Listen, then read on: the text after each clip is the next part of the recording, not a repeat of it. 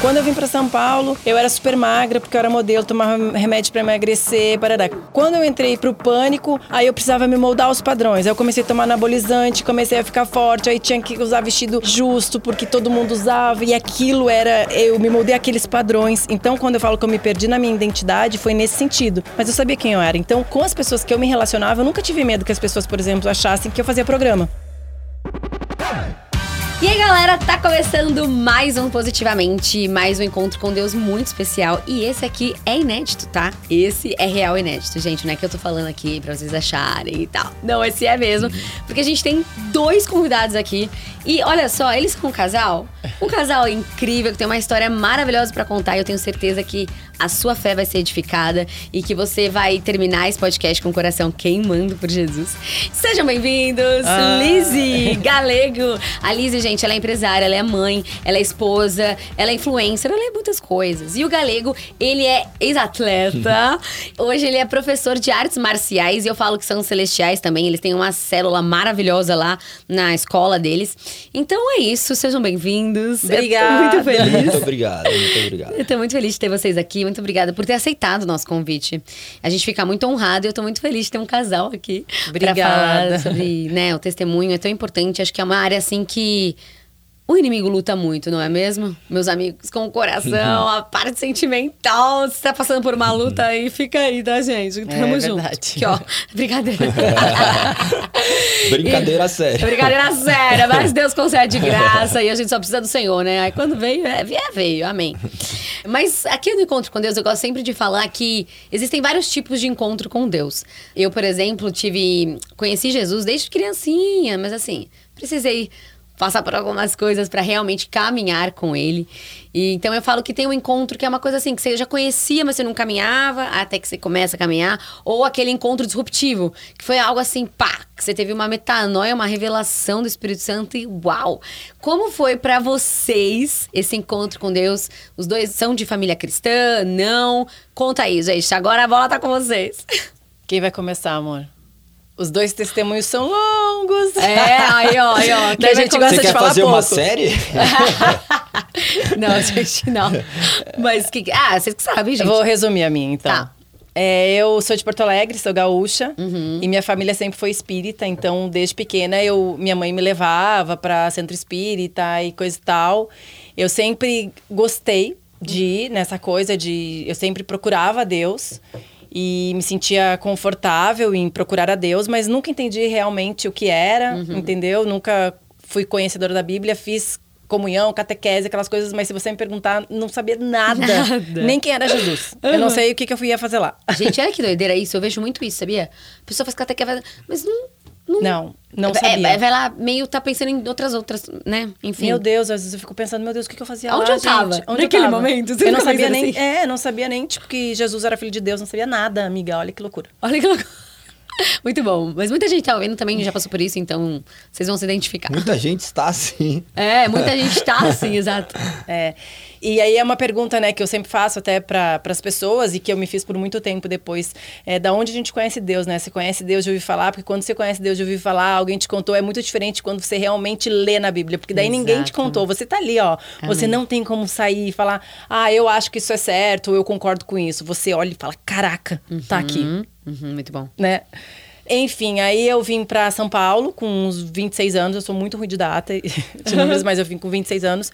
E cheguei em São Paulo, eu tinha uma amiga que tinha vindo já de Porto Alegre e ela era evangélica.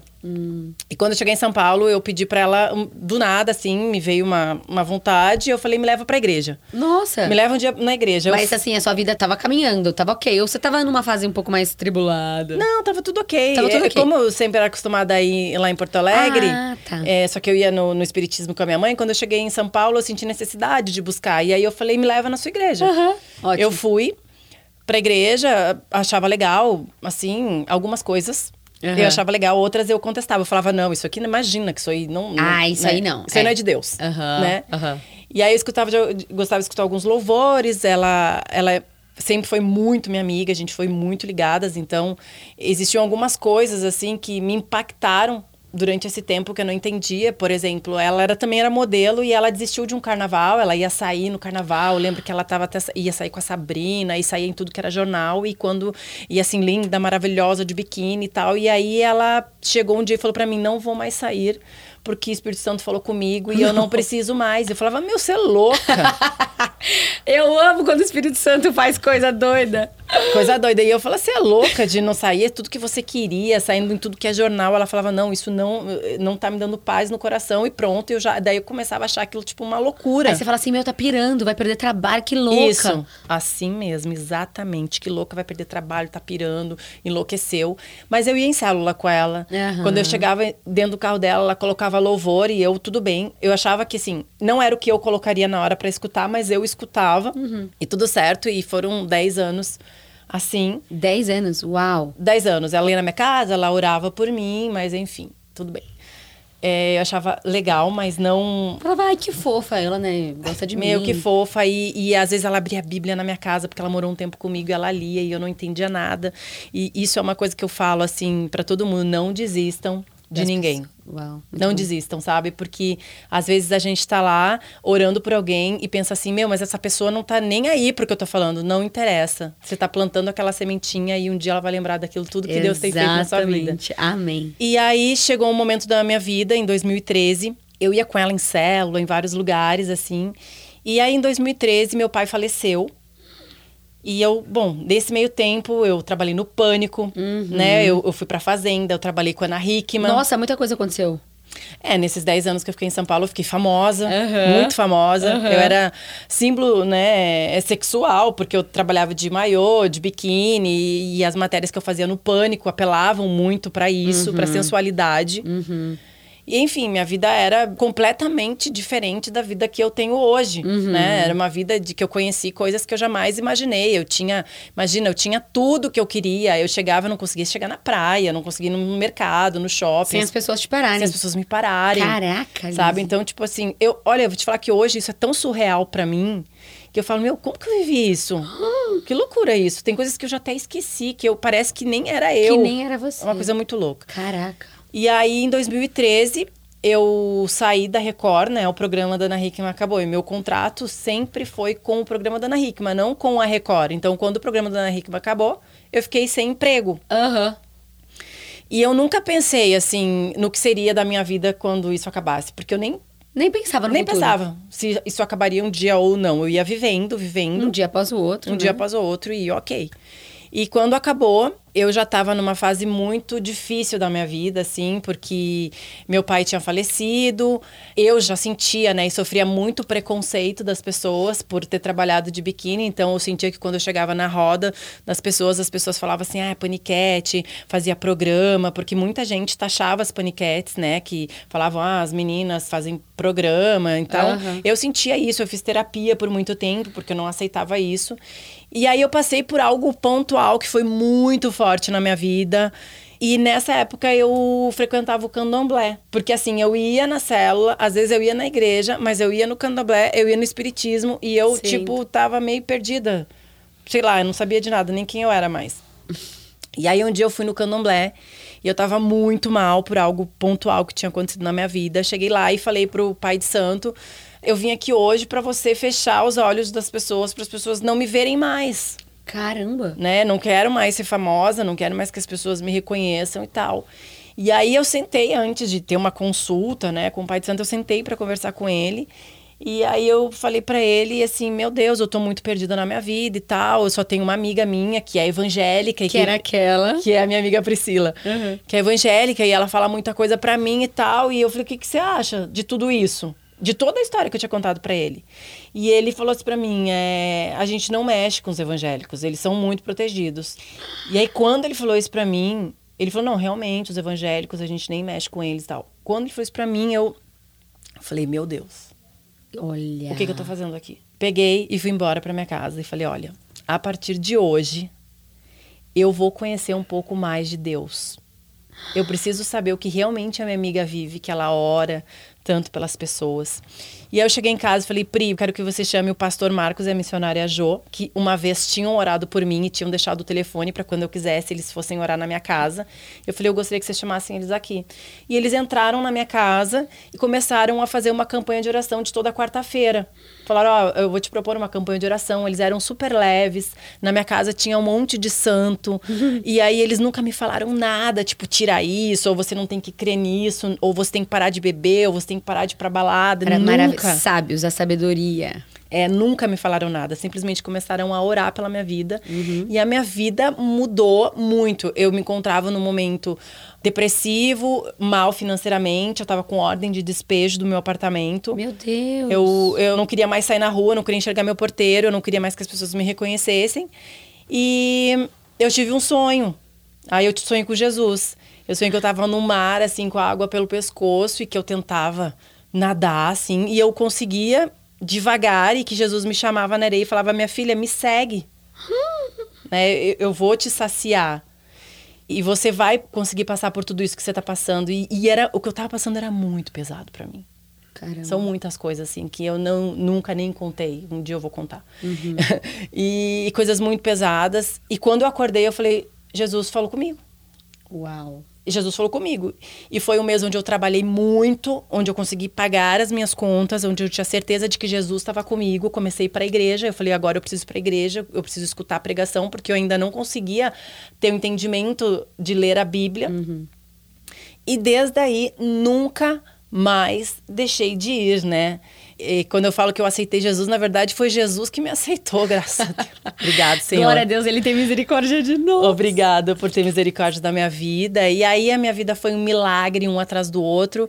Esse é um testemunho, mas eu tenho muitos. Eu tenho testemunho no meu casamento, com meu marido, que ele tem feito na nossa vida, com os meus filhos. Amém. E depois daí, Deus tem me levantado assim de uma maneira sobrenatural. Deus me, me fez entender minha real identidade, Identidade. que eu estava perdida, sabe?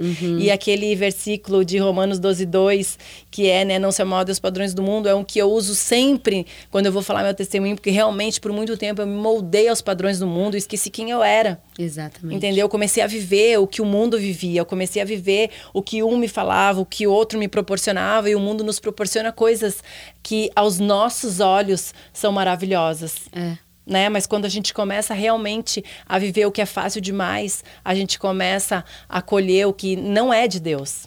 Né? Exato. O que Deus tem para nossa vida. E depois que tudo isso aconteceu, realmente eu me encontrei e vi quem realmente eu sou e a minha vida realmente é outra. E não é querer falar assim, nossa, eu encontrei e tipo, minha vida mudou. Minha vida real se transformou e não, não foi do dia para noite. Eu Sim. tenho tido uma transformação diária. Todos os dias Deus me renova, todos os dias eu preciso do renovo de Deus para que eu possa viver com meu marido, em família, né, a minha relação marido e mulher, para que ele possa me capacitar como a esposa que edifica o lar, Exato. Né, com os meus filhos. É. Eu até choro. Ai, não, eu tô muito eu Eu tô emocionada é. também, porque você vê como o amor é um amor tão grande, né? E que ele ama tanto É. que você tava ali, tava perdida e tal. Mas até quando as coisas estavam dando errada, elas estavam dando certo pra que é. você o encontrasse, né? É, é isso aí. É, é mesmo quando a gente acha que tá tudo perdido, Deus tá ali te capacitando. E eu creio que, claro, Deus não está nas coisas ruins, mas Ele está nos momentos ruins para te levantar, né? Amém. Não é que ah, isso aqui eu fiz algo muito ruim porque Deus quis. Não, Deus não quis, mas Ele quer que você se levante. Então, nos momentos ruins, Ele tá ali para te fortalecer, para que você consiga sair disso. Amém. Uau, Lizzy, que lindo. É, assim, é muito legal ouvir seu testemunho, porque você teve todas as coisas que o mundo oferece, né? Então ficou Eu tive famosa. Você teve a- os seus momentos que você ganhou muito dinheiro, né? Imagino, é, ficou famosa, as pessoas te conheciam, tudo que meio que as pessoas que é legal ao- aos olhos das pessoas, né? Ai, nossa, quero ser famosa, quero ser conhecida, quero não sei o quê. E você vê que isso não é nada se você não tá feliz dentro de você. É. Se você não tá completo dentro de você, se você não tem a presença de Deus dentro de você. E é muito lindo que o que você falou do candomblé é, me lembrou até do.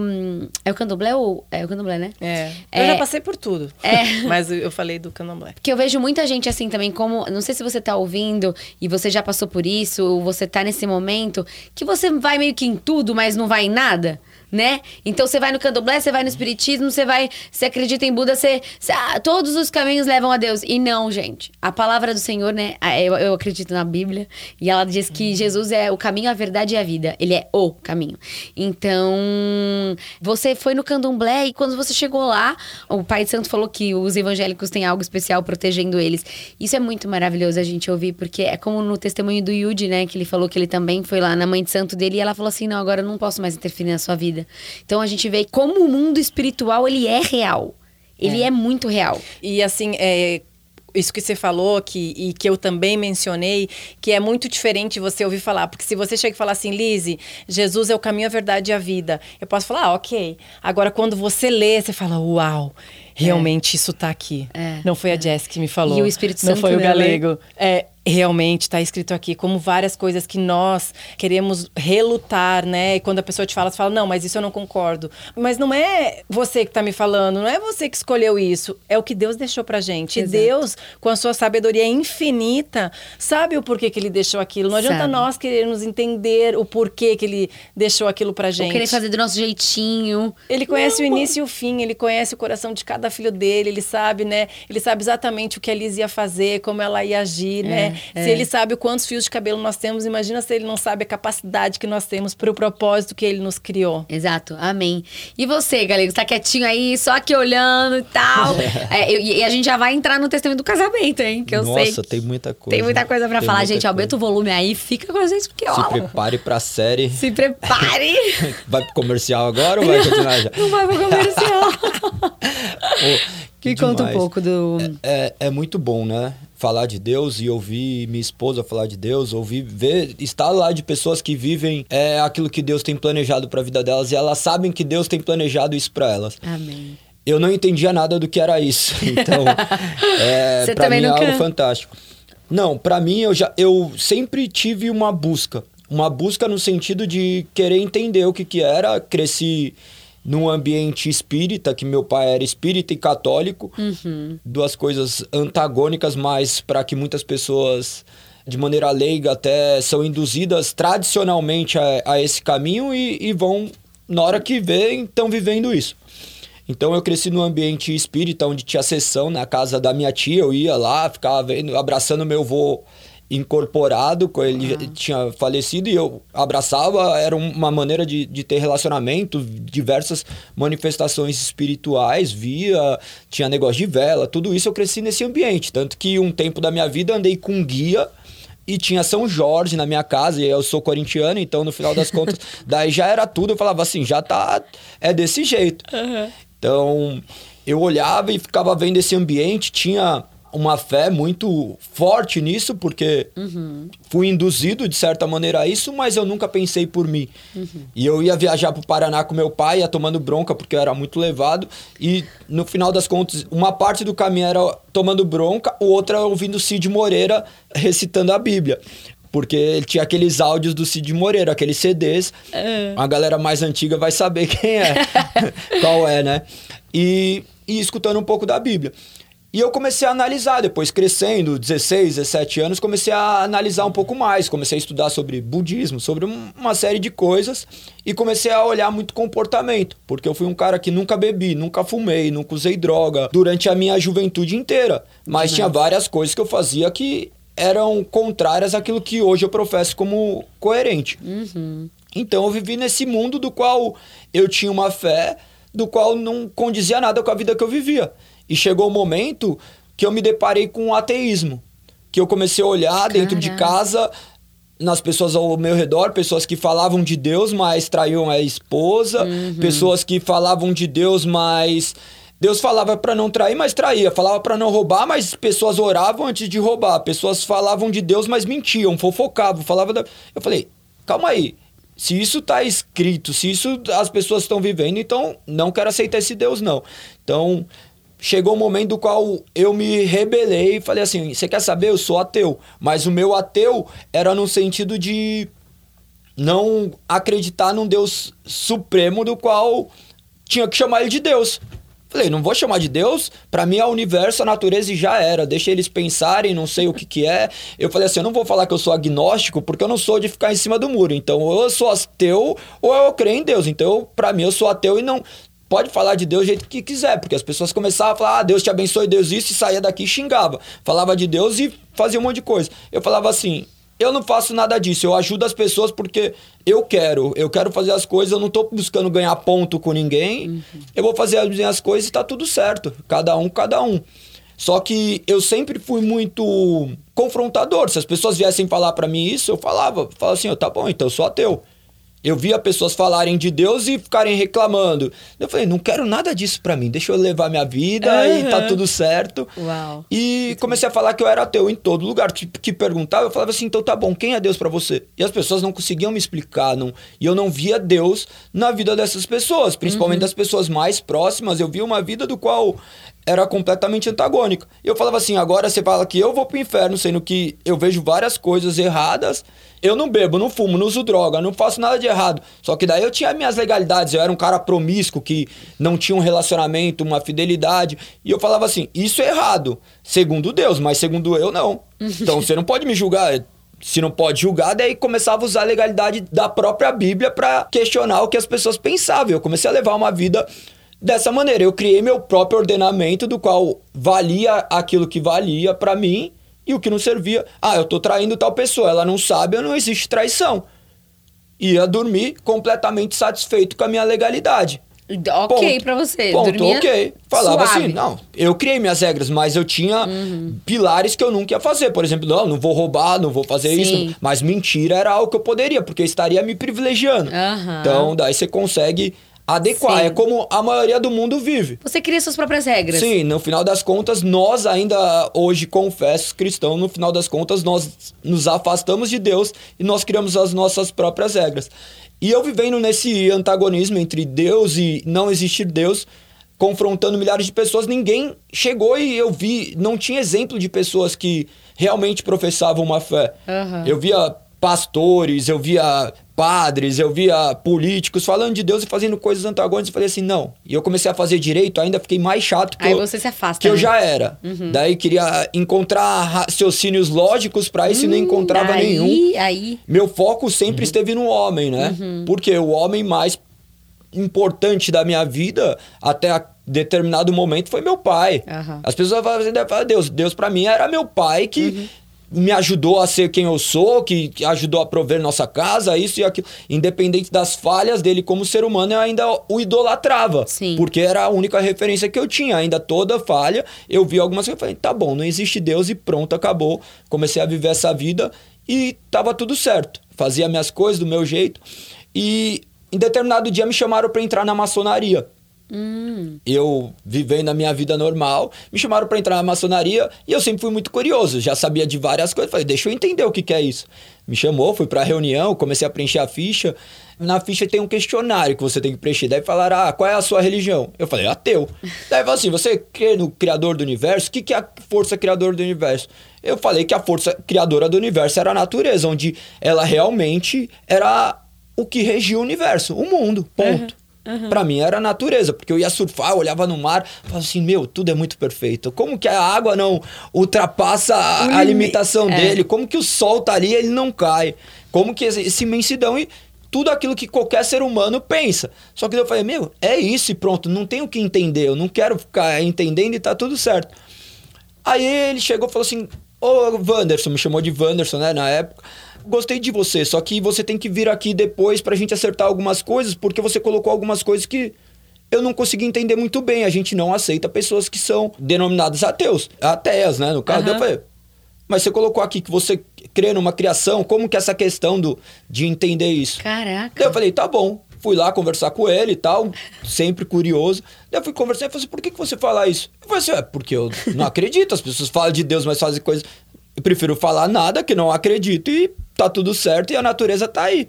Dele, não, mas por que você fala? Eu falei, você quer saber? É verdade, arrumei tanta dor de cabeça por ficar falando que eu sou ateu, daí as pessoas achavam que eu era o inimigo, que eu queria matar as pessoas, porque eu sempre tive um visual que não é muito padrão da sociedade. Uhum. Então, há muito tempo eu sou careca, gostava de luta, de várias coisas, daí Todo falava assim, tatuado. ah, O cara todo do mal, tatuado, mano, é, daí já muito- achava- é. As pessoas já olham e acham que é isso, as pessoas não querem entender essências, elas vão olhar pelo que você mostra. Sim. Daí você ainda mais falando que é ateu, fala, pronto, Aí já acabou. Daí as pessoas viram e falam assim, você vai ver na hora que as coisas estiverem ruins, você vai ter que clamar a Deus. Todo mundo falava isso pra mim.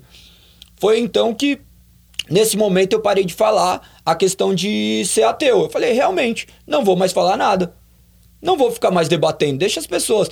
Fala, assim, ah, tá É. bom. Não tinha, mas antes eu queria cutucar Você não as queria pessoas. mais perder, já não ficou com queria, preguiça Não já. queria. Dá Falava preguiça. assim, você quer falar disso? Então vamos. Ah, então tá bom. Mas por que, que tá escrito desse jeito? E as pessoas não sabiam Uhum. me explicar. E foi um ponto que foi determinante na minha vida, foi quando eu tenho uma filha, de hoje ela tem 14 anos, mas com dois anos, ela nasceu com uma síndrome, chama síndrome de Williams. É a Luísa. Daí ela chegou, teve que operar do coração. E quando ela foi operar do coração, as pessoas estavam lá, todas abaladas, né? Naturalmente, eu também estava triste, mas eu estava plenamente confiante. E as pessoas não entendiam como que um cara que não tinha Fé em alguma fé em coisa. nada tava tranquilo. Só que daí, como eu me denominava ateu, o que que eu era? Frio, Aham. não tava nem aí pra nada, sem sentimentos. Uhum. Quando as pessoas estavam chorando, e eu tava entendendo que aquilo ali era algo da natureza que não tem como eu lutar. O que eu poderia fazer, eu fiz. Eu- a gente providenciou os melhores médicos. O que eu poderia era simplesmente entender a vontade soberana da natureza, que eu não tenho como lutar contra. Uhum. Então foi um dos momentos mais marcantes na minha época de ateísmo. Que Aham. hoje eu entendo que era a mão soberana de Deus Sim. me guiando. Porque se eu falasse naquela época com a minha filha ali em estado de vida ou morte, o médico falar que sua filha pode não sair viva da cirurgia, você olhar e falar assim, e um homem ficar em sã consciência, É. é, é a mão soberana de Deus. Com certeza. É você entender que Deus é soberano, do qual vai acontecer A vontade a dele. vontade dele, independente da minha vontade. Uhum. E hoje eu entendo essa vontade soberana de Deus, que era ele me guiando já ali, Uhum. ainda eu não professando uma fé publicamente, segundo o que ele era. Uhum. Amém. E isso marcou muito. Ao passo de quando eu falar que eu não era mais ateu, eu comecei a entender certas palavras do que ele falou. Aí. Eu não entrei na maçonaria, tá, gente? Daí eu cheguei e falei, não, beleza. Daí falaram que tinha que pagar uma joia maçônica. Eu falei, tá vendo? Mais um querendo dinheiro. Aham. Eu só queria ver até que ponto ia. Ah. E eu parei de falar que eu era ateu. E nesse meio tempo eu conheci o Feijão, que é o cantor do Alcubo, do qual ele treinava comigo Muay Thai e era um cara que eu amava. Eu amava não, que eu o amo. Do qual a gente tinha relacionamento todos os dias, ele tava passando por alguns momentos e a gente ficava trocando ideia. Ele tava no momento do relacionamento dele, do qual ele não tinha proximidade com a esposa, e eu falava assim, meu, desencana. Separa, advogado. Eu já tinha me tornado advogado. Eu falei assim, ó, separa, vai viver sua vida e pronto, acabou, é isso. Não é assim que funciona. Ele montando apartamento pra ela, eu falei, você tá louco? Você vai pra quê? Isso confrontava a minha mente. E eu falando assim, como que o cara vai fazer isso? Por quê? Não entendia. E, meu, ele era um cara super amoroso. Ele chegava pra mim, Galego, vamos comigo lá na FEBEM pra fazer um trabalho? Eu falei assim, vamos. Vamos lá, eu vou lá com você, eu solto uma bomba, daí acaba com tudo e tá resolvido. Porque eu queria ser delegado, eu achava que eu tinha o poder de consertar o mundo. Eu sempre fui o cara de fazer a justiça com as próprias mãos. Ih, E- totalmente contra a palavra do Senhor. É, não, eu queria. Eu, Tiago ac- 1:20, eu cara. acreditava que eu tinha o poder de fazer algo. Uhum. Tanto que eu estudei para ser delegado, fui para prova oral, tudo, e não passava por nada. E eu não entendia. Há pouco tempo que depois que eu me converti, que eu comecei a entender quais são os planos de Deus. Mas ele vinha com um pensamento completamente oposto do meu. E eu cresci em bairro muito pobre e ele falava muito com a periferia, ele também veio de uma ascensão, é muito legal, a história dele é fantástica, é um homem que é, me alegra ver o que Deus faz na vida dele. E ele começava a conversar muito com isso. E eu cresci ouvindo rap. Então, o rap dele conversava comigo porque no final das contas ele não ficava ali falando milhares de termos cristãos, ele falava o que era real e a transformação que poderia vir através de Cristo. Que demais. E ele conversava e ele me escutava e ele me entendia. Uhum. Então a gente ia almoçar junto, sentava lá, no, ficava duas horas conversando e ele não me agredia Uhum. no sentido de me olhar como um inimigo. Uhum. Ele entendia e ele começava a enxergar outras coisas em mim que nem eu enxergava. E isso foi criando uma proximidade. E um dia eu sempre fui muito aberto para escutar coisas boas. Uhum. Porque eu acreditava que nós tínhamos a missão de fazer algo bom. Uhum. Só que a gente não tinha que ficar esperando nada em troca. Sim. E ao passo que uma pessoa. Eu não tinha ainda aquele conceito de que, ah, se errou, você pode consertar. Não, se errou, Errou. já era. Uhum. Então, isso é só Deus que coloca no nosso coração mesmo. É. Ao passo que ele ministrando minha vida de maneira divina mesmo, porque não era da vontade dele, talvez ele nem sabia o impacto que ia gerar na minha vida. Ele um dia me convidou para ir numa, numa igreja. Falei, vamos, claro que vamos. Cheguei, chamei outro amigo meu também, que era atleta, que era budista. O apelido dele era Samurai. Nó. Então, daí, tipo, ele ia comigo, foi comigo, fomos lá, gostamos, achei legal, muito respeito, muito legal ver como tudo foi realizado. Pronto, saí dali normal. Porque para mim não tinha, eu tava mais perto do que qualquer pessoa. Quando as pessoas, inclusive, falavam para mim, você é ateu? Eu falo, você acredita em Shiva, Ganesha, em Zeus? Não, não acredito. Eu falei, então, você só acredita em um deus a mais que eu, tá vendo? Para milhares de outros deuses, você é ateu. Então eu tinha milhares de argumentos que validavam isso. Você era, nossa, você era difícil, hein? Não, eu era não, eu sou ainda. Nossa, né? Mas assim, é que hoje o Espírito Santo ele traz revelação e, e contra a revelação do Espírito, meu irmão, esquece. Esquece que você não, não tem. Pode ser, mas você é não, um tipo eu não de. gostava de cristão. Eu não gostava, não gostava, não nunca Que, e você imaginei. contesta, e você, Não. e você vai atrás, e você é curioso. Então, nossa, você deve ter Nossa. dado um trabalho, Não, não, eu não, não admitia várias coisas. Eu chegava e via as pessoas falando assim: ah, não, ah, Deus vai fazer tal coisa na minha vida. Eu via a pessoa querendo melhoras de vida, falando assim: ah, eu vou lá entregar dinheiro e Deus vai mudar minha vida. Eu falo assim: come, você não vai trabalhar, você não vai fazer nada, e você acha que Deus vai fazer isso e. Aham. Deus pode fazer, mas naturalmente ele não faz. É, você tem que agir Então, pra ele poder. Deus age no impossível, não É. no possível. O que é possível, levanta, Só- vai e faz. faz. É, faz o muito seu melhor, que ele vai contribuir. E Mas daí, aí volta, daí você esse processo. saiu da igreja e beleza. Saí da igreja normal. Já não estava mais nesse processo, só que depois eu entrei no Mahamudra. O Mahamudra é um grupo do qual preconiza o corpo, mente e espírito. E eles Aham. falavam de Deus de maneira impessoal Aham. trazendo Deus para uma maneira mais natural.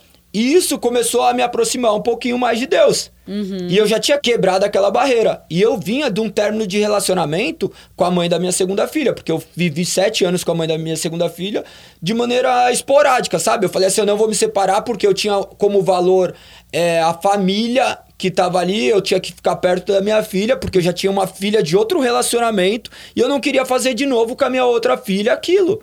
E eu falava assim: eu nasci pra ser solteiro, eu já tenho família, porque eu nem entendi o que era uma família. Cara. E eu falava assim: vou ficar solteiro e tá tudo certo. Só que daí, o término do meu relacionamento, Deus trabalhou na minha vida, do qual eu entendi o que era Gálatas 6, 7. De Deus não se zoma, certamente o que você plantar, você irá colher. Então, eu comecei a ver que todas as coisas ruins que eu fiz, num término de relacionamento, eu comecei a ver que tava tudo errado na minha vida. Eu comecei a olhar e falei assim: meu, olha aí. Eu tive outros relacionamentos enquanto eu estava me relacionando. E quando eu terminei, falei, meu, será que ela é a pessoa da minha vida? Será que não é? Aí já tava tudo uma bagunça. Já tava bagunçado, tentamos reatar, não conseguimos porque não era aquilo. E eu não tinha valor nenhum, eu queria só manter uma aparência como eu sempre vi na sociedade. Pessoas que tinham relacionamentos para manter uma aparência. Então esse era meu padrão. Você Cara. ter uma pessoa em casa, e eu não tinha nem casado mais, eu só tinha minha filha, tinha ela e pronto, e acabou. E o que eu fazia era escondido. Vivia duas vidas. Então, eu comecei a olhar minha vida de maneira mais ampla. Falei, meu, olha aí, por que, que eu tô sofrendo por algo que eu terminei, sendo que eu não valorizava? Daí eu vi que era um sentimento de posse, só que daquele momento eu falei assim, não vai existir mais traição na minha vida. Naquele momento eu falei assim, eu não quero mais isso. Daí eu comecei a me envolver em outro relacionamento, do qual daí a pessoa era muito nova e não tinha nada a ver com meus valores. Eu não queria também mais, por exemplo, eu ficar com ela a ponto de casar. Eu queria ter um relacionamento só e pronto, porque eu não queria mais casar. Eu morava com a minha mãe, tinha uma vida maravilhosa, onde eu tinha carro, tinha tudo que os outros queriam. Que os outros colocam felicidade. Até pra mim, era o mundo perfeito. Tinha namorado, tinha os meus filhos já, já tinha minha família. Não queria casar, não queria nada. Aham. Então, no Mahamudra isso começou a aflorar, entender um pouquinho mais o que era Deus, mas de uma maneira universalista, porque lá preconiza corpo, mente e espírito, e falavam algumas coisas. Outros amigos também que creio que foram usados por Deus de maneira até que eles nem imaginem quanto, mas ministraram muito a minha vida. Não que eu sou tricotomista, tá? Eu, eu creio na dicotomia, que é um pouco diferente, mas é um assunto mais abrangente. E quando isso foi revelado a mim, eu comecei a entender o que era um pouquinho de Deus, que Deus também era aquela natureza que eu estava vendo, a revelação natural de Deus. E eu fui saltar de paraquedas. Nesse dia eu comecei a falar muito de Deus, porque quando eu fui comecei a olhar a imensidão lá de cima, eu comecei a olhar e falei assim: "Meu, realmente Deus existe, é maravilhoso". E eu falei: "Eu vou falar o nome de Deus". Amém. E comecei a falar o nome de Deus. Até aí, nada de virar evangélico, nada de nada. Eu não queria nem falar de evangélico. Era só Deus e pronto, Tinha acabou. pavor. Não tinha nada a ver. N- Ainda sabendo um pouco do que era Cristo, mas não entendendo. Então, eu falei, beleza, Deus tudo certo. De maneira universal, como Uhum, muita, gente. muita gente hoje pensa. Então, apareceu Lizzie na história. Aí Deus começa, né, a fazer, É. a unir os, os- as pecinhas do tabuleiro. Uau! Agora a gente vai chegar aqui pra história em que as vidas se encontraram. Agora estamos chegando no- nos finalmente, porque daí é outro testemunho que a gente demora mais horas. Mas quando aconteceu isso, eu comecei a entender já o que era um pouquinho mais de Deus. Então, E a Lizzie já tava naquele processo. já. Eu, eu até tô emocionada de escutar a história dele, porque eu já escutei várias vezes, mas assim, no decorrer da nossa vida, a gente já tá em uma caminhada com Cristo e, e assim, são nesses momentos que a gente vê assim o trabalhar de Deus, né? E como realmente é poderoso. Quando eu conheci o Galego, eu fui num evento no parque com uma Ramudra e aí a gente foi treinar, eu conheci ele, mal conheci e tal, e eu namorava na época, inclusive. Ai, meu Deus. E a gente, beleza, no outro dia eu voltei no parque pra treinar, encontrei ele. E eu conhecia outra pessoa do Mahamudra, que era muito mais meu amigo, um dos integrantes. E aí, eu, quando eu encontrei o Galego, ele foi uma pessoa super simpática comigo. e Falou, vem treinar na minha aula. E a aula dele era de Muay Thai, e eu nunca tinha feito. E eu falei, eu vou. E aí, beleza, ele foi um super querido comigo e eu tava precisando treinar bastante, eu treinava muito nessa época. E eu falei, Galego, você não quer me ajudar a treinar? Você não quer ser meu personal e me ajudar? E ele falou, ah, eu te ajudo, beleza, vamos treinar. Ele, só treinava no parque, né? Ele tinha largado o escritório de advocacia e que ele é advogado, e para fazer o que realmente Ele gostava. é, gostava. E aí a gente um dia foi correr no parque e nesse dia a gente começou a conversar, assim. E aí eu- ele me contou praticamente toda a vida dele e eu não tinha interesse nenhum nele e nem ele em mim. E eu contei minha vida inteira pra ele também. De tudo que tinha acontecido, das coisas que tinham impactado a minha vida. E durante essa corrida, eu já era convertida. Ah. Eu já era convertida há dois anos. Ah. Então. Muito importante. é, ele começou a contar e eu fiquei pensando assim: meu, esse cara é muito legal. Mas ele tá muito Obrigado, perdido. Obrigado. ah, não. Mas tava muito. Muito. E eu pensava, meu, ele é muito legal, mas ele é muito perdido, coitado. Eu preciso mostrar pra ele o que aconteceu na minha vida, como Deus transformou minha vida, porque eu também era perdida como ele. Aham. Talvez não nas mesmas coisas, mas Sim. era perdida tanto quanto, ou talvez até pior que ele. Né? Uhum. Porque a gente, quando olha o, o problema dos outros, a gente não consegue se Olhar, avaliar é. realmente quem nós somos e o que nós estamos fazendo, né? E aí, beleza, a gente correu, ele me contou coisas assim que eu falava, meu Deus, que absurdo. Mas, mas tudo bem, eu já consegui enxergar ele como, não como tipo, ai, que pecador, nada disso. Só pensava assim, meu, uma pessoa que tá perdida, imagina, tem duas filhas, mora com a mãe. Poxa, esse cara tem que eh, dar todo o amor pras filhas, porque eu tive sempre um pai muito presente. Na minha cabeça, né? O certo era ele morar sozinho, né? E aí levar as filhas pro lar do pai. Isso tudo passava na minha Aham. cabeça como filha, que eu já tinha sido, né?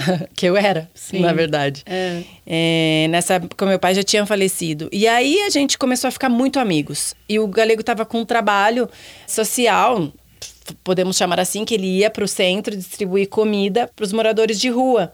E ele me convidou para fazer isso com ele. E eu, tipo, super achei legal. E eu lembro que na época eu falava várias coisas, eu tinha vários planos. Eu falava, eu quero ir para a África, tenho vontade. Comecei a conversar as coisas. E ele me chamava muito, muito. E aí um dia ele chegou e me falou assim: Liz, eu não vou mais te dar aula porque eu tô confundindo as coisas, assim, isso tá mexendo comigo. E eu falava, meu Deus, não para de me dar aula, porque não tem nada a ver. Pelo amor de Deus, vamos continuar me dando aula. E as coisas aconteceram muito rápidas, assim. É, um dia eu liguei para ele e falei, Galego, eu tenho um propósito na sua vida. E o propósito que realmente eu sentia no meu coração era de mostrar quem era Deus e o que Deus podia fazer na vida dele. Mas eu já tinha uma sabedoria, né? Eu acho que o Espírito Santo já me dava uma sabedoria de saber como entrar na vida dele com isso, uhum. sabe? Porque eu não queria impor nada para ele. Sim. Até porque ninguém fez isso comigo, né? Uhum. Como eu contei quando chegaram na minha casa. Quando os pastores chegaram na minha casa para orar, eles não fizeram isso comigo. E aí a gente se conheceu em dezembro e aí eu terminei meu relacionamento e logo em janeiro a gente ficou junto. A gente passou no novo e tal, e em janeiro a gente ficou junto. E aí a gente foi, foi em um mês tudo isso? Em um mês. Gente! Isso porque a gente tá resumindo, a gente tá pulando algumas partes. Senão vai ter que ser o seriado pra Netflix. É. Cara! Pra Spotify, foi né? em um mês, que top! Uh. Em um mês. E aí, quando eu conheci ele, que eu fui correr, ele falou que não queria mais casar, não queria mais ter filho, de jeito nenhum. Então, assim, tipo, nem passava pela minha cabeça. Porque é. eu já falava pra ele. Eu, não, não eu, passava. Eu nunca ia contar tudo isso pra uma mulher que eu tivesse afim. Oh, imagina, sabia a minha vida inteira. Minha vida, todas essas as, coisas. Todas as muito. promiscuidades. ela sabe, ela coisas, sabe toda a minha vida. A cabeça dela que, tipo, é... Se chegar aqui, pode trazer qualquer pessoa e falar assim: ah, Tá, eu já me conta sei, alguma coisa que eu não sei. É, já sei tudo que ele fazia, promiscuidade, o que ele pensava, o que ele imaginava, tipo, amigo. Então era uma coisa assim, íntimo. X, que você nunca ia, né? Não, não pensava. Cara doido. É, só que eu pensava assim. Pessoa. Só que eu pensava, meu, ao mesmo tempo que ele é doido, ele é um cara muito bom. É. Aí no Natal ele passou a meia-noite lá na Praça da Sé, com um morador de rua. Eu falei, meu, um cara que tem um coração desse, é. com condição financeira de passar onde quiser, com família. Eu falei, é, o cara tem um coração muito bom. É, mas ele tá perdido. É Entendeu? Só que ele tá perdido, ele não, não enxerga. E aí, quando a gente ficou junto em janeiro, a gente ficou junto, acho que foi numa terça-feira. No domingo, eu ia pra igreja todo domingo. E aí eu pensava o seguinte, bom, eu vou ficar com esse cara. não sei o que aconteceu, amiga. Mesmo não. Eu era convertida, mas assim, eu não tinha um entendimento profundo do evangelho. Uhum. E aí eu falei, eu vou ficar, né, com o cara. Mas eu nunca pensei assim, nem passou pela minha cabeça de abrir mão de Deus, ou de jeito nenhum. Então aquilo era tão fixo. A minha conversão foi muito forte para mim, muito forte, foi muito impactante. Então eu sabia que da onde Deus me tirou, eu jamais me permitiria voltar. Amém. E aí, no primeiro domingo, a gente ficou junto na terça, no domingo eu falei, ó, oh, Galego, amanhã eu acordo sete e meia da manhã que eu vou pra igreja, no culto de manhã. E ele falou, vou com você. Oh. Eu nem convidei, eu nem passava pela minha cabeça convidar. Eu falava assim, ó, ele vai ver o que Deus faz na minha vida através de mim. Muito Deus bom. vai alcançar ele. É, a palavra fala, né, em João 15, uma árvore é conhecida pelos seus frutos. Então, através dos frutos da sua vida, o que Deus fez na sua vida, ele ia ver. Você pensou certinho. É, eu pensei Você exatamente isso. Eu falei, uhum. impossível ele não ver o agir de Deus na minha vida, não em mim. Eu pensava na minha, minha vida. Uhum. E aí ele pegou e a gente foi pra igreja. A partir deste dia, ele nunca mais deixou de ir na igreja. Ele começou a procurar, porque desse jeito que ele é, de contestar, de querer saber, ele começou a procurar Hoje o galego sabe muito mais da Bíblia do que eu, inclusive. E aí a gente casou em oito meses, né? Gente, vocês casaram Meu, em setembro. Em, é, a gente casou em agosto, setembro, setembro. setembro. E, e muito engraçado, assim, porque eu nem sei como, em qual momento da vida a gente falou que a gente ia casar.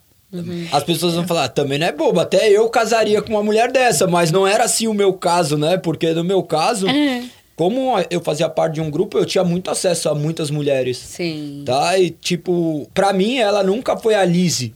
Uhum. Ela foi uma menina que me encantou, que Deus fez eu me encantar por ela, porque não tem explicação. É. Não tem explicação, não tem razão para isso. Não, e na época que eu conheci ele, eu já nem era mais famosa, assim. Era, mas assim, não do jeito que eu realmente fui quando eu era muito. Uhum. E, e, eu nem me via mais daquele jeito. Mas enfim, aí eu lembro que a gente. Eu não sei qual momento a gente falou que a gente resolveu que ia casar e eu recebi um e-mail. E nessa época, eu não tava bem financeiramente e nem ele era super bem financeiramente, porque ele. Não, a gente tinha uma vida ok, né? Ok. Uma vida. É, normal. não, eu tinha uma. Não pra sustentar 10 filhos que não tenho hoje. É, não. E na, na época, eu lembro que quando eu conheci ele, eu fiz um evento pra Claro. E aí eu, ia, eu ganhei um iPhone que valia 5 mil reais na época. E eu ia vender esse iPhone pra pagar minhas contas no mês. Pra você ver, eu não tava bem Não, financeiramente, você entendeu? não Eu tinha que pagar aluguel, eu tinha que pagar a prestação do meu carro. Então eu tava nessa luta, assim. Aham. Mas eu, pra mim, tudo bem. Quando eu me converti, logo depois, eu lembro que eu tinha uma BMW e eu troquei por um carro popular feliz da vida. Porque eu falei, meu, não é mais o que eu quero, não é mais isso que me faz feliz. Nossa. Sabe? Amém.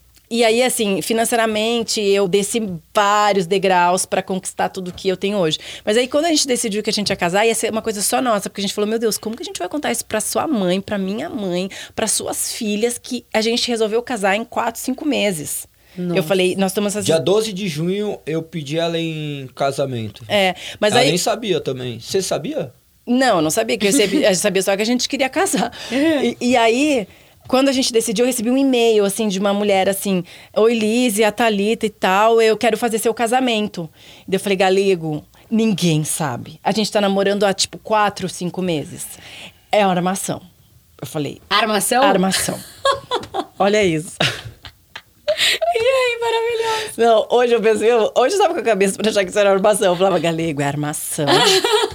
A imprensa está armando porque querem descobrir. Olha só, eu entrei numa viagem porque eu falei, meu, Não, ninguém sabe. Essas viagens dela, eu vou contar outra depois, você vai Eu falei, ninguém sabe como que. Tipo, eu namorei a minha vida inteira, ninguém falou em casamento. Como que eu tô Agora, namorando do nada? uma pessoa há quatro meses e do nada, e a mulher insistia, insistia. Eu falava, galego, alguém que quer saber da nossa vida, Ah. alguém que quer saber o que está acontecendo. Porque ninguém sabia que a gente ia casar, ninguém. Que Deus a gente queria sabia. casar, é só É. Deus que sabia dos planos dele. Uau. E aí a gente pensou assim: bom, a gente vai casar, mas a gente não tem dinheiro pra fazer Vocês estavam em casamento. crise, é. né? Assim, Porque você não em crise, mas assim. Mas assim, não tinha dinheiro pra fazer um eu casamento. não tinha dinheiro pra fazer casamento e convidar ninguém. Casamento Daí é muito caro. é, e assim, eu tenho um monte de amigos. Daí eu falei, meu Deus, como a gente vai fazer? Então nós vamos fazer o seguinte, Galego. Eu e ele Armando, a gente vai casar e pronto. Só vamos lá no cartório. Por que, que a gente queria? Uhum. Como eh, Espírito Santo já me incomodava, eu falei, eu preciso oficializar a minha união perante Deus. Muito bom. Entendeu? Eu Glória quero ser uma mulher casada. Muito bom. Eu não quero ser uma mulher que se junta, fala, eu quero chegar num lugar e falar, eu sou casada. Muito Sabe? bom Isso era algo inegociável, um valor inegociável pra mim. Qual é o seu nome? Liz Benites Cardoso. Aí. ah, olha, glória a Deus, olha as coisas que É. Deus faz. Mas Liz, você tá falando isso, pra você que tá ouvindo e não entende, Deus é um Deus de aliança. Existe uma graça sobre o casamento, né? Deus, ele ama a família. Deus, ele ama a família. Então, o, o galego nem sabia, mas Deus amava tanto a vida dele, ele queria que ele tivesse uma família, uma esposa, um lar. Deus, ele ama a família. Então, quando vocês. O Espírito Santo começou a ministrar no coração de vocês e vocês decidiram unir, Deus derramou graça. E veio até as pessoas a querendo ajudar, porque existe. Acontece isso. Eu nunca casei, gente, então posso falar, tá? Mas vai acontecer Mas dessa maneira. dessa é maneira, sobrenatural. Sobrenatural, existe isso. Então, se você tá passando, acha que ah, eu nunca vou casar, eu nunca vou encontrar, minha vida tá toda ferrada. Não tá. Não, sabe? se eu tive jeito, pode crer que existe. Gente, existe. O Senhor, ele é o Deus do impossível. Então, assim, nossa, eu tô amando. Você quer entender o é, impossível? não. Olha um cara que tinha duas ex-mulheres. Minha filha acabou de completar 18 anos, pra você ter Caraca. uma ideia. Então eu tive duas ex-mulheres, um relacionamento com ela sabia que eu tinha traído todas as mulheres. Ela sabia como que era a minha vida promíscua. E aí? Tem eu não sei, amiga. que É Deus, porque eu simplesmente eu nem pensava nisso. Eu não sei. Deus era tão presente na minha vida, tão presente. Quando eu orava, Deus me respondia tanto que eu falava. Eu nem pensava assim se é do Senhor, se não é do Senhor. Sentindo. Deus me conduziu aquilo, Deus foi me conduzindo aquilo, aquela relação, ao que estava acontecendo. Eu sentia que. E, e quando a gente começou a namorar, uma coisa que a gente queria muito que desse certo. Muito. Então a gente não brigava. A gente não tinha, tipo, uma discussão por ciúmes ou por causa de coisa boba. A gente falou, meu, eu quero muito que dê certo. A gente queria muito construir uma família, a gente queria muito vencer, a gente queria muito seguir os caminhos de Cristo. Quanto mais a gente conhecia, mais a gente queria mergulhar na palavra e a gente queria ser demais. submisso àquilo. Então, assim, o negócio foi me conduzido. Porque se você for ver, quando eu fiquei com ele, em menos de uma semana, eu fiquei com ele na terça, no domingo, Na- a gente ele foi ficou- pra igreja. A gente ficou, acho que. é, acho que foi isso mesmo. Eu tava olhando. Não, mas foi na quarta aqui, amor. Eu tava olhando. eu fui até olhar a data quando ela falou, porque a gente ficou a primeira vez, foi dia 7, né? 7 do 1 ou 6? Eu acho que foi dia gente, 7 que mesmo, numa quarta-feira. Daí chegou no dia 11, a gente foi pra igreja, que era o domingo, que era o culto do Lisânias lá na, Na Batista. na Batista do Morumbi.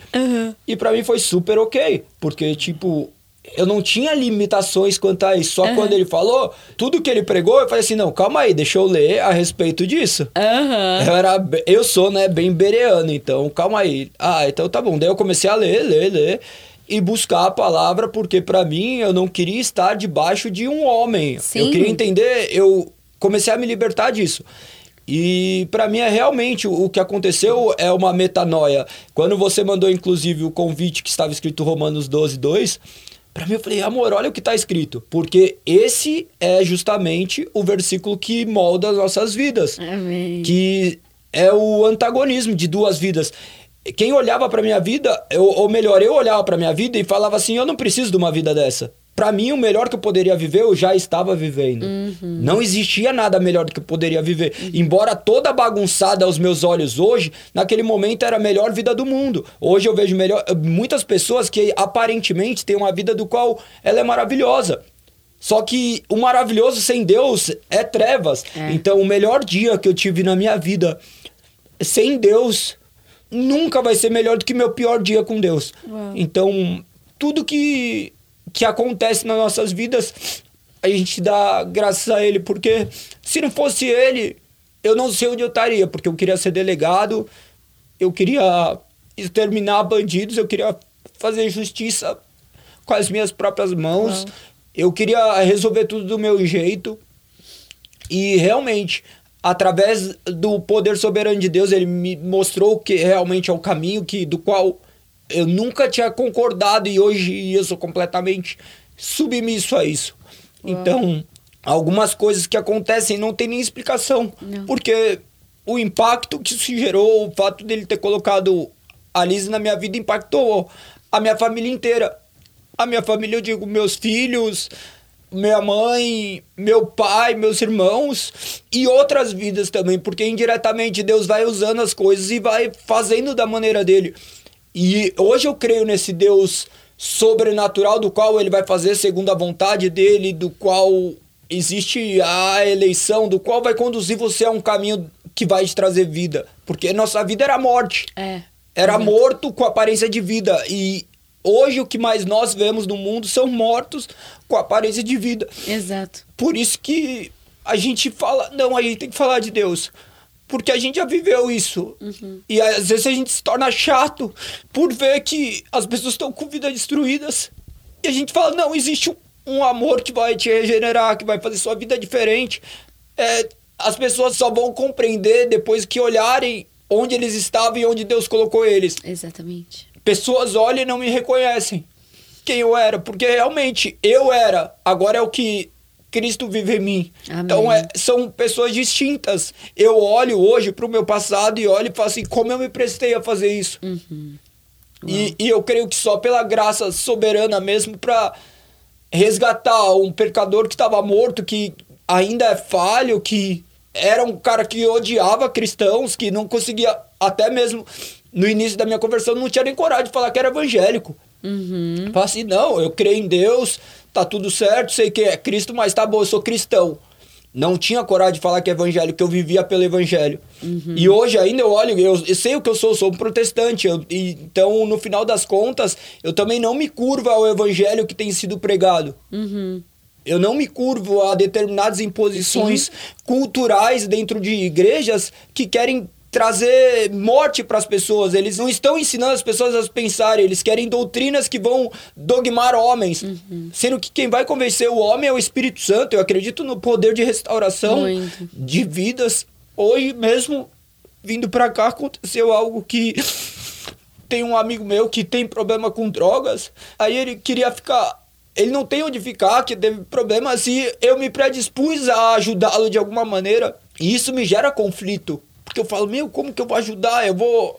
Ao mesmo tempo que eu creio em Deus, eu quero confiar naquilo que sou eu. Falo, não, meu, pra que, que eu vou ajudar ele de alguma maneira e ceder alguma coisa para ele? Ele pode errar. E, e eu fico nesse conflito todos os dias. Mas daí Deus fala, não, não Deus, né? Mas eu sei o que está escrito de acreditar no poder de recuperação e regeneração do ser humano. Porque se não fosse que nem minha esposa acreditar e Deus fazer com que ela acreditasse em mim, quem seria eu? Exatamente. Um filho do qual minha filha nunca ia ter uma referência de família, de valor do que, que é um relacionamento. a ponto da minha filha ter entendido na vida dela que relacionamento não existiria. Ela olhar e falar assim: ah, o casamento nunca vai ser para sempre, a vida nunca vai ser para sempre. Eu não tenho dúvidas que meu casamento é para sempre. Eu não Amém, tenho glória a dúvidas, porque quando você falou são dois, não são dois, é apenas um. Porque Verdade. assim Deus quis. Sim. Ah, daí fala, não, Deus não vai escolher a pessoa ideal, mas quando você tiver, realmente, ele tiver colocado na sua mente que você deve se transformar, ele vai arrumar a pessoa ideal e, Amém. e colocar para que tudo seja mudado. Hoje eu não penso nas minhas filhas, eu penso nos meus bisnetos.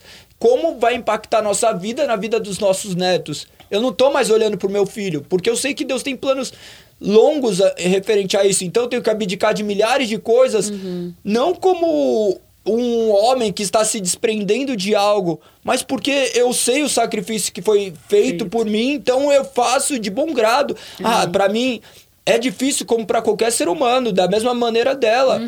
Hoje eu tava falando inclusive sobre com o aluno acerca de relacionamento, porque eu falei assim, eu amo a minha esposa mais do que eu amo meus filhos, e as pessoas olham e ficam chocadas com isso. Mas é a noiva, Quando- né? E o noivo. É a verdade, é um amor sacrificial. É. Eu a amo quando ela não merece ser amada. Uhum. Eu peço pra ela me amar quando eu não mereço ser amado, quando eu tenho atitudes do quais as envergonham, do qual fazem ela E questionar. você sabe que você só ama ela, sim, porque você teve a revelação do amor de Deus primeiro. Sim. Porque não é sobre a nossa capacidade. O galego não ia pensar assim do dia, né? Da, da capacidade dele. É impossível. Não, não é. É impossível. Eu é entendo. só através de revelação do Espírito Santo. Eu né? creio É. muito nisso. E você vê assim, olha que lindo, são histórias tão assim, é o que você falou.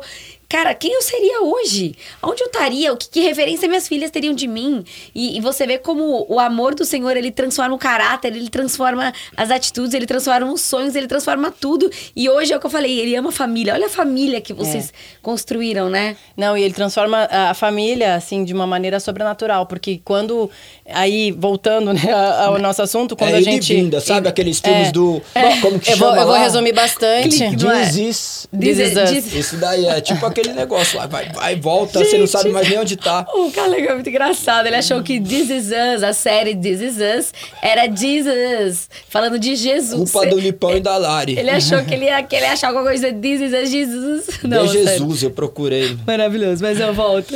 Não, então, daí, enfim, a, a menina que tinha me mandado lá o e-mail da festa Ah, é? e tudo mais. A Thalita. A Thalita. Eu resolvi encontrá-la, porque eu falei, vamos casar, então deixa eu encontrar ver o que ela quer. Ela acabou em um mês, ela me ofereceu assim, Liz, eu vou te dar uma festa. Se você quiser fazer uma festa na praia, pra não sei quantos convidados. Só que Gente. faltava um mês pra eu casar, que a gente já tinha determinado que a gente ia casar. Dia 12 de junho, É, é, é, Dia ele- dos namorados, Você pediu nós estávamos voando. Ela ia fazer um trabalho em Brasília. Eu falei assim, embrulhei dentro do negócio do lanche. Na hora que chegou o negócio do lanche, eu peguei e coloquei ali dentro. a Aliança, e daí quando chegou, eu ia falar pra comissária. Falar, daí eu falei, não, amor, você quer casar ou você quer pular do avião? ah! Ela escolheu casar. Ah, muito bom. É, não, daí aí a gente noivou, né? Pediu o casamento dia 12 de junho e aí em agosto a gente marcou pra casar. Então depois que todo mundo já sabia que eu era noiva, eu resolvi encontrar a menina, porque eu falei, bom, então não é mais armação, agora lá todo mundo já sabe, né? Olha que Aham. louco. Aí ela me ofereceu tudo isso e, e a gente já tinha combinado que a gente queria só oficializar mesmo. Uhum. E aí a gente fez uma, um casamento lá pra 20 pessoas, não convidei amigos, foram só as Família. pessoas mais família e ela me deu mesmo assim tudo, decoração, bolos, foi maravilhoso. E assim, o que mais eu vejo que Deus trabalhou é porque assim, eu tenho duas enteadas, né? E meu pai foi muito maravilhoso pra mim. Meu pai foi um paizão, assim, uma referência de pai, assim, maravilhoso. E quando eu vi o galego com duas filhas, eu falava: "Meu Deus, Você precisa ser pai. você precisa ser pai, essas meninas precisam ter um pai. E amar o pai. E viver o que eu vivi com meu pai. Eu pensava. Ah, olha como entendeu? Deus é perfeito. Então, isso é uma coisa que a gente trabalha muito na nossa relação. Porque geralmente as pessoas têm muitos problemas com enteados. Muito. Né? Porque nós temos uma natureza egoísta. Nós Exatamente. queremos só ver a nossa. Imagina você chegar e falar assim: não, mas agora eu quero só o meu marido pra mim. Hoje eu não tenho nenhum direito de achar que não é legal, por exemplo, alguma coisa que ele vai viver com as minhas enteadas, porque eu escolhi casar com ele. Quando eu escolhi, eu já sabia que ele tinha as filhas. E eu Exatamente. entrei para somar. Amém. E isso é uma coisa que eu sempre falo, assim, nós mulheres, a gente não precisa aprender a edificar o nosso lar.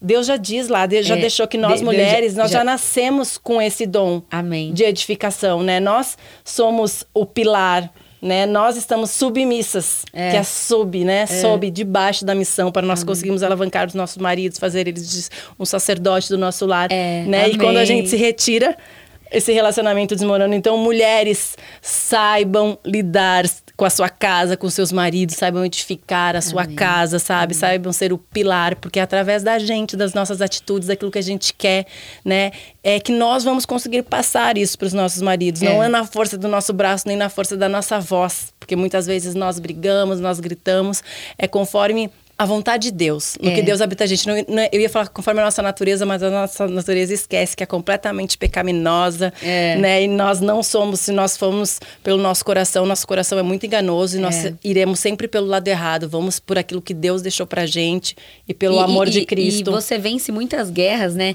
Eu converso com muitos casais, assim, do Senhor. E ela, eu até tava na casa de uma amiga esses dias, ela falou assim: tem muita coisa que eu nem falo pra ele, eu só falo pro Espírito Santo, o Espírito Santo fala pra ele.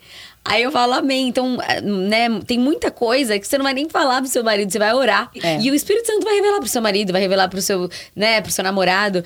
Então, eu acho lindo isso. E ver como Deus transforma, gente. Porque aqui temos um case, tá? Temos um case de pessoas, né, tão machucadas. Vocês eram muito machucados. Eu falo também, assim, se Deus me transformou, amigo, você também pode ser transformado. Porque eu também era espivetada, doidinha, DJ, atriz. Não que todas as pessoas que são atrizes e DJ sejam doidinhas, tá, gente? Mas eu era muito doidinha. E o Senhor, ele vai mudando, ele vai transformando, ele vai te dando novos sonhos. E uma coisa que eu queria muito perguntar pra vocês, assim, que nem você tava falando, você foi paniquete, então era vista como algo, né, é, uma coisa sexual e tal, e não sei o quê. E o mundo julga muito isso, né? Por exemplo, quando eu era DJ, eu tive muitos namorados que eram muito ciumentos. Muito ciumentos. Então, tipo assim, nossa, você vai na balada e os caras vão ficar em cima de você. Então a gente vê muito isso. E eu queria entender, tipo assim, o Espírito Santo foi ministrando no coração de vocês, porque poderia ter isso, né? Tipo, ah, o que as pessoas vão falar, ou ai, tipo assim, ele tem duas filhas já. E, como que foi isso, assim? Você, sofreu algum tipo de julgamento? Ou o Espírito Santo foi já trabalhando isso no seu coração que você nem conseguia dar bola pra isso? O meu foi o mais louco, né? Porque no final das contas, eu frequentei lugares de mulheres levianas, né? No, casas de Ah. rufianismos. Então eu vivia dentro desses lugares, porque no final das contas eu tinha muito acesso a isso e eu ia lá de graça e tinha acesso A a tudo. tudo, isso. Então as melhores mulheres do mundo estavam ali e eu tinha acesso a isso. Aham. Sem gastar nada, vamos dizer assim. Então, no final das contas, quando começou a acontecer esse relacionamento, eu tinha determinados preconceitos, porque embora eu fosse um Olha. homem dentro de casa, não era o padrão de mulher que eu imaginava. Aham. E isso me questionou muito, porque daí eu fui perguntar, falei assim, ô, calma aí, eu sabia de pessoas que eram. E eu falei assim, não, calma, eu fui perguntar pra ver quem realmente ela era. Eu perguntava pra todas as pessoas, falei, tá- eu me vi apaixonado por uma pessoa, daí eu falei assim, e aí? E aí? Porque era um bloqueio já que eu tinha. Eu falava assim, não, isso daqui era uma mulher que eu queria ter por uma noite, E mas eu queria ter outro tipo de pessoa. Não era pessoa que. Era um cara como a maioria dos homens, que tem uma mulher em casa Uhum. e tem outra ali que ele não tem coragem de levar pra rua. Uhum. Então essa é a verdade. Aí eu cheguei. Eu já sabia quem ela era pelo caráter. Mesmo se eu tivesse descoberto qualquer coisa, eu creio no poder regenerador de Deus e pra mim tava Com tudo certeza. ok. Porque eu era um lixo. Eu Aham. era não, ainda eu me determino como talvez o pior dos pecadores, mas eu olhava e isso me confrontava muito e quando eu soube, fiquei sabendo do que era, mas pra mim o maior valor era a palavra dela. Mas no começo, logo no primeiro, eu nem imaginava que fosse acontecer alguma coisa a ponto Só, de só uma pergunta, se eu soube, fiquei sabendo do que era o quê? Não, se eu ficava sabendo que se fosse é, realmente uma mulher que trabalhasse como garota de programa, tudo pra mim não iria me importar porque eu já estava apaixonado pela pessoa dela. Dela mas não, momento, mas eu fui é. perguntar acerca disso porque, como ela disse, o que a sociedade falava, eu vivia isso. Aham. Eu vivia, eu não sabia quem era, mas na hora um homem começa a pensar determinadas coisas. É. Mas pra mim, como eu não queria nada sério, no começo pra mim não importou. Quando eu me vi apaixonado, Aham. quando eu me vi vivendo uma vida completamente diferente, meu, mas Deus é fantástico. É, e você já estava sendo transformada, né, pelo Senhor. Então, quando você- ele te conheceu, você já estava refletindo, né, é, os seus atos, suas atitudes, sua maneira de pensar. Então, assim, você já conheceu ela. Não, tipo, é. olha como é, né? Deus usa a vida de um pra tratar a Não, coisa do outro. Mas assim, eu nunca tive problema com os namorados que eu tive enquanto a isso. Assim, o fato de eu trabalhar no pânico, nunca foram loucos de ciúmes. Eu acho que porque as pessoas me conheciam.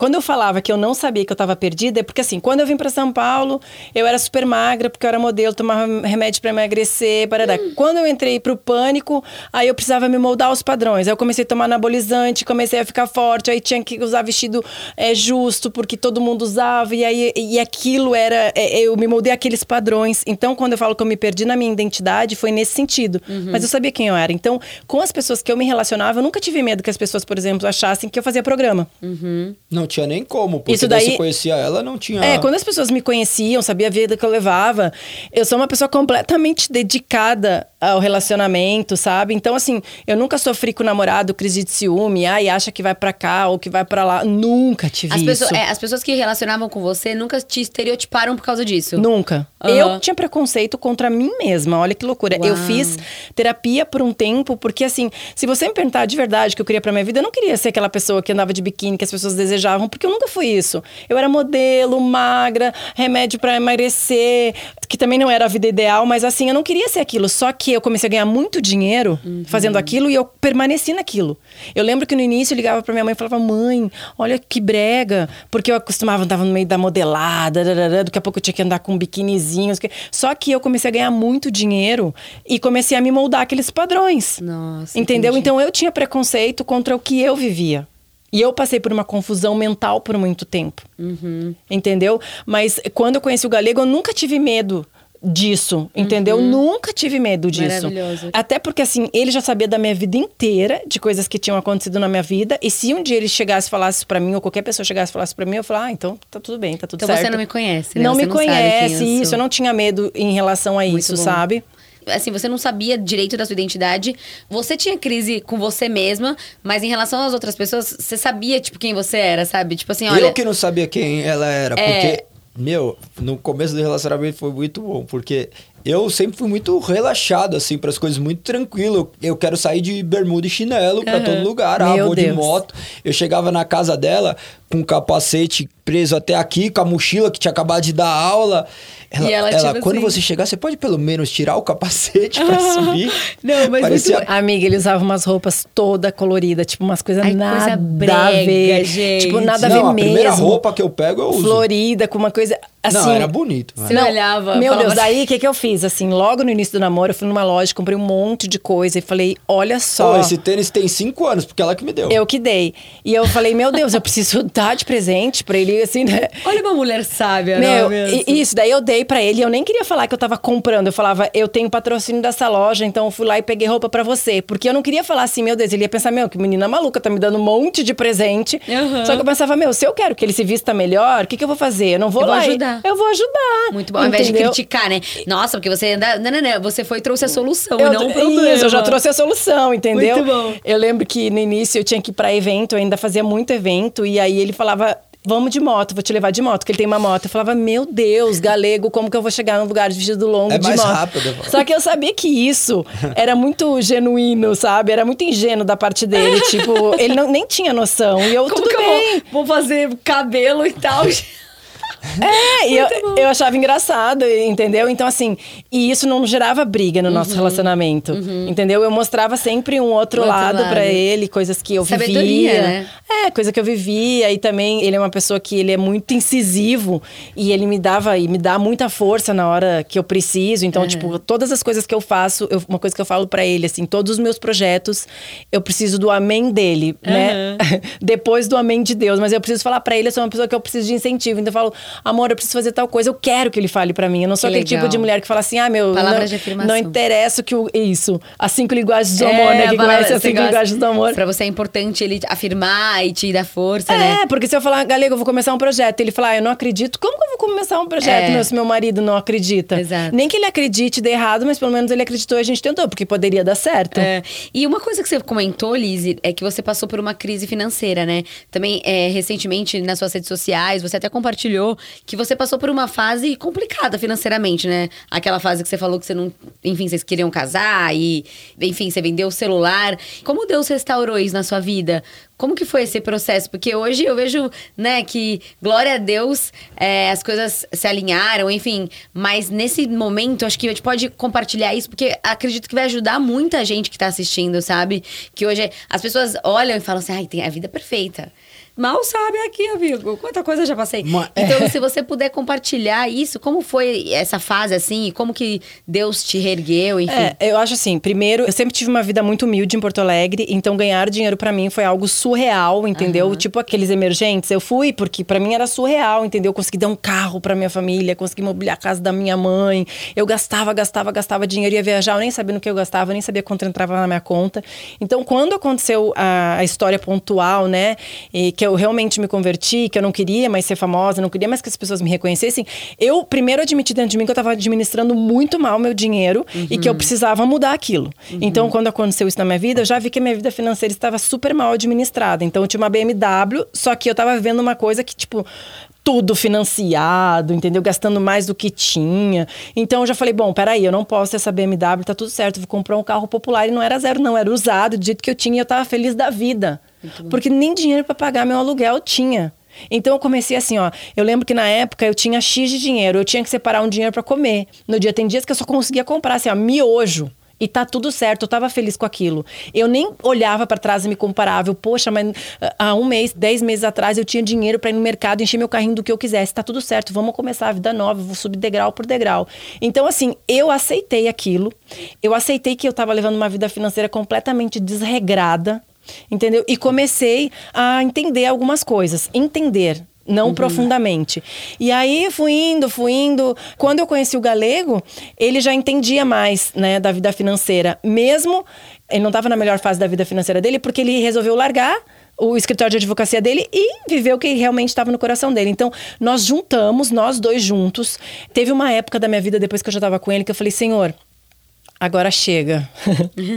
Agora eu quero trocar de carro. Agora eu estou preparada para administrar o meu dinheiro. Eu lembro de uma conversa que eu tive com ele no trânsito, sabe? Agora eu já quero ter dinheiro para entrar e comprar as minhas coisinhas, porque eu não conseguia mais entrar numa loja e comprar uma maquiagem, sabe? Eu não tinha mais um dinheiro sobrando. Meu dinheiro estava realmente contadinho. Eu falei, senhor, estou preparada agora para administrar o meu dinheiro. E lá em casa eu sou a pessoa que economizo mais. Eu acho até por tudo Olha que eu já vivi. Deus te ensinou. É, entendeu? Então tem coisas que o galego fala, fala, amor, será? Vamos pensar. Só que daí eu sei que ele tem já essa inteligência financeira, Uhum. entendeu? Então juntos a gente começou a crescer. É, né? amém. Claro que tem a mão de Deus, mas tudo é, a gente precisa agir também, né? A É. gente precisa tomar as decisões certas. E o que aconteceu na nossa vida foi algo sobrenatural. O, o que acontece é que, graças a Deus, ele sempre me deu entendimento acerca da área financeira, de Uhum. como gerir o- aquilo que eu tinha, porque eu tive oportunidades. Eu sou advogado que eu vou ser pro resto da vida, eu Uhum. sou professor. E eu abandonei tudo em troca de viver do que eu gosto, que é de dar aula, de fazer. Uhum. Tinha dia que eu tava dando 12 aulas no dia. Eram muitas aulas. E depois ali também começou a melhorar a questão de trabalho, de um monte de coisa com esse negócio do Instagram bombando, mudou completamente. Mas o primordial foi a gente nunca ter se relacionado ao dinheiro, porque a felicidade que nós temos hoje não é diferente do que a felicidade que nós tivemos no início. Amém, Quando muito bom. a gente resolveu casar ali, não era que faltava algo. Era que simplesmente não era o abundante que Uhum. algumas pessoas poderiam olhar. Então, mas pra gente aquilo ali já era o melhor, porque a gente sabia que era de Deus aquilo. Nossa, era Então, maravilhoso o que a gente Pra vivia. gente, o que a gente vive hoje ou vive no passado não tem diferença, porque o principal é ter Deus. É. Então, nós somos felizes no pouco ou no muito. O valor da nossa vida não tá na nossa casa. E é o que a Lizzie falou, ela estava preparada, né? Exato. Porque Deus ele teve que mexer em algumas coisas para ele tratar o seu coração. A partir do momento que ele trata o coração, você vai conquistando, ele vai entregando, porque o seu coração tá no lugar certo. O seu Sim. coração não tá na riqueza, não tá na BMW. O seu coração tá em Deus. E aí ele vai tratando e aí ele vai, enfim, você vai voltando. Então isso é muito importante que você falou. Você aceitou, você entendeu, você viu que você tava levando uma vida que, né, tava errada nesse sentido. Exato. E começou de novo. Então, assim, comecem de novo, sabe? Há sempre um novo começo, né? E naquela época eu falava, Senhor, eu não quero isso. BMW não tem valor pra mim, Senhor. Ter o dinheiro na conta pra comprar tudo lá. Claro que o dinheiro nos ajuda, tudo mais, mas assim, tá tudo certo, Senhor, só me faz uma pessoa nova. Só me restaura, sabe? O que eu precisava naquele momento era ser restaurada, era ter outros valores, ter uma outra visão. Então era isso que eu clamava a Deus, Senhor, No tá começo- tudo certo. No começo, ela foi relutante para algumas coisas, porque ela queria falar algumas coisas quando a gente já começou a ter um relacionamento, depois que nós unimos nossas contas, que fizemos tudo como um só. É. Uhum. Mas logo no começo não foi assim. Porque ela vinha de uma vida completamente diferente. E eu- Independente. eu não, eu sempre já fui centralizador. Tanto que eu não deixo ela ficar tendo dor de cabeça. Em vez de eu ficar explicando, eu vou lá e resolvo. Os problemas que tem, eu já vou resolver. Ah, tá, tá resolvido. Algumas coisas eu quero que ela aprenda por necessidade.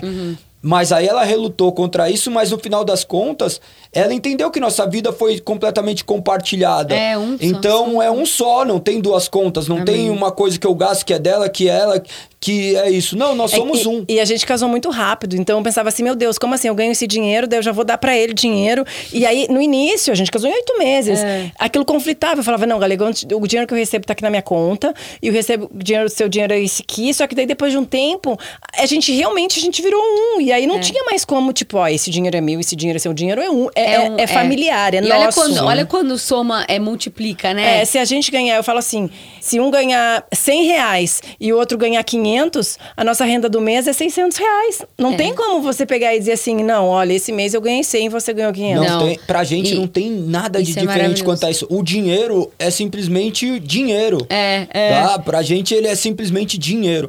Nossa vida É. não está atrelada a isso. Lógico que nós queremos conforto pros nossos filhos, Uhum. nós queremos fazer o melhor, mas nós iremos conquistar através do suor do nosso rosto. E ele é um meio, ele não é o fim, né? Exato. Então, o problema tá quando a pessoa põe no fim. Gente, tá maravilhoso. Foi incrível ouvir um pouco da história de vocês aí. Rendeu muito.